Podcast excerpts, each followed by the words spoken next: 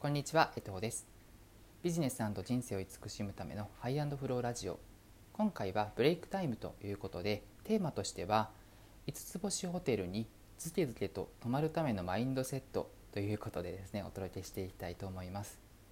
で私たちは家族でいろんな国にですねあの旅しながら暮らしているといいますか本当にいろんなあの国に行かしてもらっておりまして、えー、先日まではメキシコにおりましてで来週からというかあと5日ぐらいでタイに、えー、行くということをしていたりあとそのドバイにあの半年前ぐらいにですね行ってたりとかあのもちろん日本でも、えー、いろいろ旅させてもらってるんですけどもでその中で、えーと、やっぱりこう旅をする中で充実することってホテル、えー、その泊まるところだと思うんですね。で本当にあのホテルが違うとあの同じ旅でも体験のそのものそのものっていうのがすごい変わっていくと思うんです。あとやっぱりこう疲れの取れ方とか、えがやっぱり違うのでやっぱり寝るたりとか、うん、そこにこうほっと変えるところが違うと全然違ったりするんですね。で、えっと、僕たちもなんか去例えば1年前2年前とかでは仮に例えばメキシコではリッツ・カールトンにのメキシコシティにとあの泊まってたんですけどなんかリッツ・カールトンってすごいこう敷居が高いイメージがすごいあったんですね。なんかあのリッツカであとなんかこうやっぱ結構高いじゃないですか。1泊10万ぐらいとかは、うん、とか、まあ、5万ぐらいかなとかするホテルとかいろいろあるんですけどあのやっぱり高いって思ううしなんかそんな高いとこにわざわざ泊まらなくても普通で寝れたらいいやんとかですね思ってたりとかもすることもあったんですけどやっぱり今となってはそういうところに泊まるっていうことにすごい価値を感じていて、まあ、そこじゃないといけないってことはないんですよ。もちろんあの僕らもその高級ホテルだけに泊まってるんじゃなくてエアビーとかに泊まってたりしますしやっぱりホテルだけじゃなくて料理できるそういう民泊で泊まることもすごい楽しいのであのそういうこともしてまるんですけどやっぱりあのそういうところに泊まることってすごい旅のあの豊かさっていうのを引き上げてくれると思ってるんですよね。で、えっと、そういう風になってるんですけどじゃあ、えっと、そんなそんな中でも僕はですね結構あの泊まる時にそういうこうなんか自分がこんなとこに泊まるならなくてもいいんじゃないかって思ってたりとか、まあ、ある種こう自分がふさわしくないんじゃないかって思っていたりとかあとは単純に高いって思ってそこに投資する価値ってないんじゃないかって思ってたりとかそういうことがあったんですよね。でもだんだんあのそういうところに泊まってもいいんだなってこう自分をある種許可できるようになってきたんですけどその流れっていうのを結果的にはあるんでにはなってくるんですけどそれをちょっとちょっとした方法論みたいな形で今回お伝えしたいなと思ってます。なのでもしちょっとなんかリッツ・カールトンとかに泊まってみたい、まあ、その5つ星ホテルですね。あのヒルトンとか、えー、マリオット系列の5つ星ホテルとか、えー、あとはそうですね。あのメキシコとかだとセントレチスっていうところに泊まったりとか、えー、してたんですけど、えまあ、そんな形のところに泊まりたいなでもなんかこうお金がかかるのがすごくブロックがあるとかあとはその自分がそんなとこになんかそんなとこに泊まらなくていいんじゃないかなってなんか思っているという方になんかでもちょっとそういうところも一回泊まってみようかなって思えるようになってもらえる音声になればなと思っております。で、えっと、僕たちがそういうところに泊まり始めたのが、えっと、2つポイントがあると思っていて1つが安い物価の安い国の高級5つ星ホテルに泊まるっていうのが一つなんですね。でこれは確かにすごくそうだと思ってます。ということかっていうと例えば僕たちはマレーシアにあの結構1年半ぐらい住んでたことがあるんですね。でマレーシアはやっぱり物価がすごい安いんですよね。で物価が安いとそういうリッツ・カルトンをはじめ5つ星ホテルもすごい安いんです。本当に1万円台ぐらいとかで泊まりたりとか普通にするんですね。なので、えっと、おすすめなのはこうまずそういう安い物価のところの5つ星ホテルに泊まってみて、えっと、感覚をまず味わうっていうことだと思うんです。そうするとあ自分は全然そういう5つ星ホテルにあの行ける行ってもいいんだっていうつまり別に自由じゃないですかどこ泊まっても。でもなんかブロックがあるんですね。つまりそのブロックを手放すことによってそういうところに行けるようになるっていうところあるんですね。なんであのそういうところがすごくあるっていうのが一つですね。でもう一つが、えっと、ポイントで泊まるってことですね。でポイントっていうのは、えっと、僕たちも実はメキシコのそのシティのあのリッツ・カールトンって現金で払ったら1泊10万円ぐらい確かしたんですよ。でも実はお金払ってなくて、えっと、ポイントっていうのを使ってるんです、えー、そのマリオット系列のホテルに泊まれるポイントっていうのがクレジットカードあるクレジットカードを使うと、えー、貯まりやすいそのクレジットカードっていうのがあるんですね。そうすると、えっと、そういうホテルにあの泊まれるくらいのあのポイントっていうのが決済とかで貯まっていくんです、えー、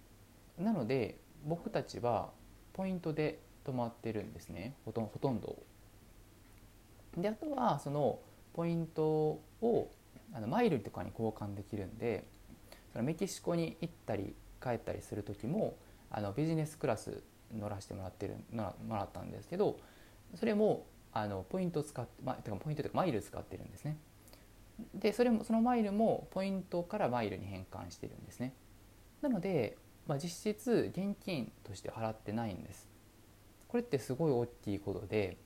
あのそういう知識というかがあることで旅を豊かにしてくれてることがすごくあるので現金で払うと確かに高いって僕もちょっと思います。でもポイントだったら、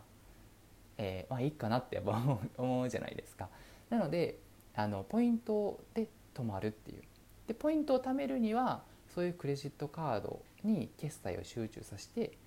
ポイント貯めといてそこで宿泊するっていうことをするとすごいあのある意味お得にそういうとこ体験ができるのであのそれだったらなんかやってみようかなって思ったりすると思うんですね。えー、で、まあ、とは言いましても僕もですねそういうポイントとかマイルとかは実はそんなに詳しくなくてですねあの僕の妻がそういうのを全部してくれていますで本当にそれはありがたいことで僕も僕はあんまりそういうのが興味がないってことはないんですけどなんかこうあんまりこうすごい情熱が湧きにくいところがすごくあるんですね。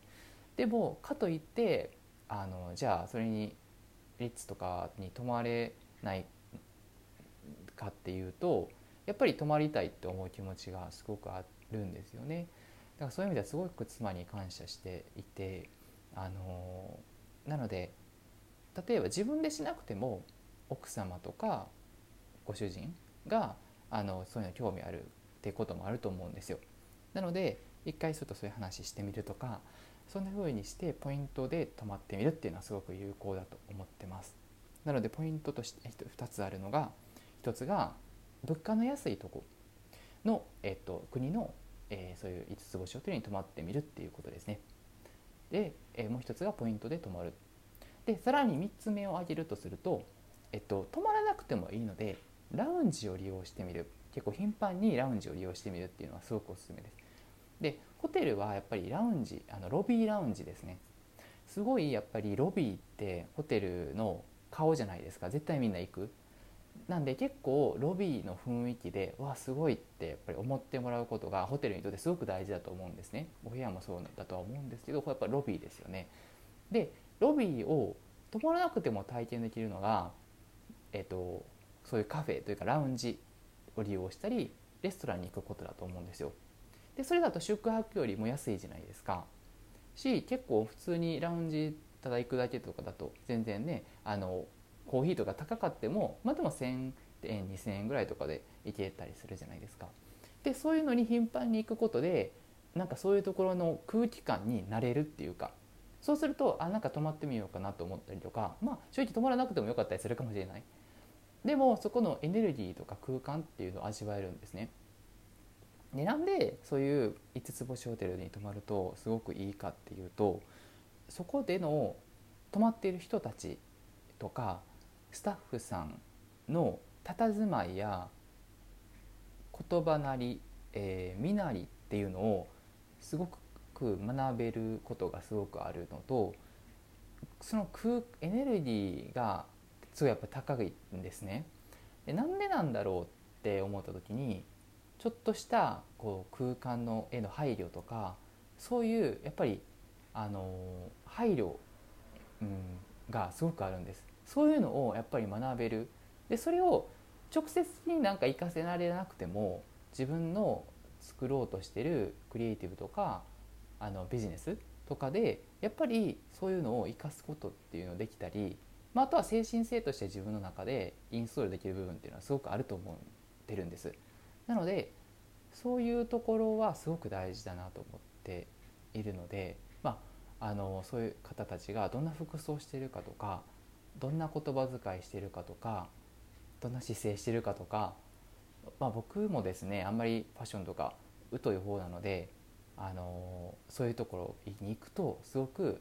刺激とか感化されますあなるほどって思うところがあるので、あのそういう意味でも是非こう泊まって泊まることで自分自身そこの場のエネルギーを借りて自分自身のエネルギーを上げることっていうのができるように思っているので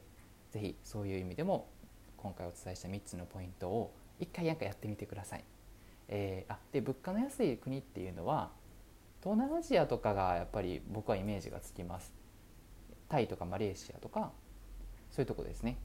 で今このご時世コロナで行けない国もありますけど行ける国も全然あるんです。なので例えばタイとか僕たち5日後ぐらいに行くんですけどタイはあの PCR があればもう今今現段階ではあのいけるんですね。なので全然そういうところもあるので是非探してみていただくと通に旅行がてらそういう楽しみもできると思うのでよろしくお願いいたします。それでは今回は、えー、ちょっと軽くフランクにお届けしてみました。ありがとうございました。